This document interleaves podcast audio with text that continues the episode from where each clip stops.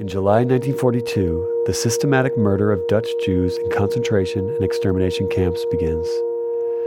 Together with Jews from almost all other European countries, they arrive in camps that the Nazis have built, mostly in occupied Poland. Upon their arrival, most of them are selected to be killed straight away. Others are designated for forced labor until they die. Their bodies are burned, and none of the victims are given graves. Meanwhile, in large parts of Eastern Europe, outside the camps, around one and a half million Jews are shot. From the Netherlands, seven trains with nearly 5,000 people left for Theresienstadt, eight trains with over 3,700 people left for Bergen-Belsen, 19 trains with over 34,000 people left for Sobibor, and 67 trains with around 60,000 people left for Auschwitz.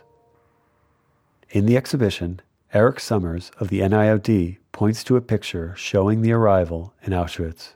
This photo is made in May 1944, and we see the arriving of a group of Hungarian Jewish people. They left the, the, the cattle wagons that bring them to the camp, and we see that these prisoners are grouped. One group are the women and the children, and the other group are the men. Uh, the group of men, they, they're starting a kind of selection procedure.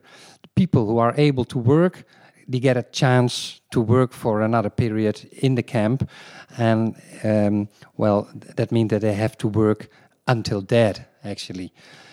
All the other peoples, the women, the children, and uh, the old man, are sent directly to the gas chambers where they were murdered. Visible in the bottom left of the picture, standing out from the rest, are four prisoners in their striped prison uniforms.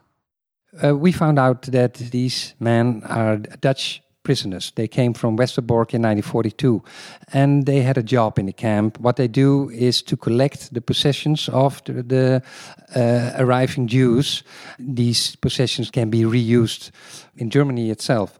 And they were able to survive because they had a job and they were privileged, so to say. And that's the reason why they could survive the, the, the hardship of this, uh, the concentration camp. In the following excerpt from the interview project, Sal de Liema talks about his arrival in Auschwitz-Birkenau. When I got off the train, I really thought I'd passed away. And this was hell, really. I thought I died because this is impossible. Really, I thought so.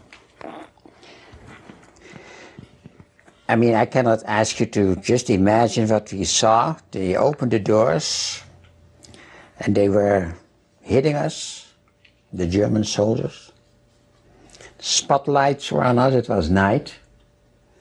And we came out of the cattle cars and everybody was screaming, not we were screaming, but they were screaming, the Germans. And get out, everything in German, of course. And I really thought this, I passed away. This, this is impossible that this can happen on earth. Older people, they, they hit them, they had whips in their hand just like cattle. So after a while, they took first all the older people, and there were also children in our cattle car too, and they said, uh, who belongs to those children? And then when, let's say, a young girl would say, oh, I'm the mother, because he thought they're going to stay with the girl. You go that way too. We didn't know, but the girl was killed right away with the kids. So all those people who went to the left, they went straight to the gas chambers and were killed. But you saw around you were chimneys where flames came out and there was an unbelievable stench there. Unbelievable. Because the bodies were burning.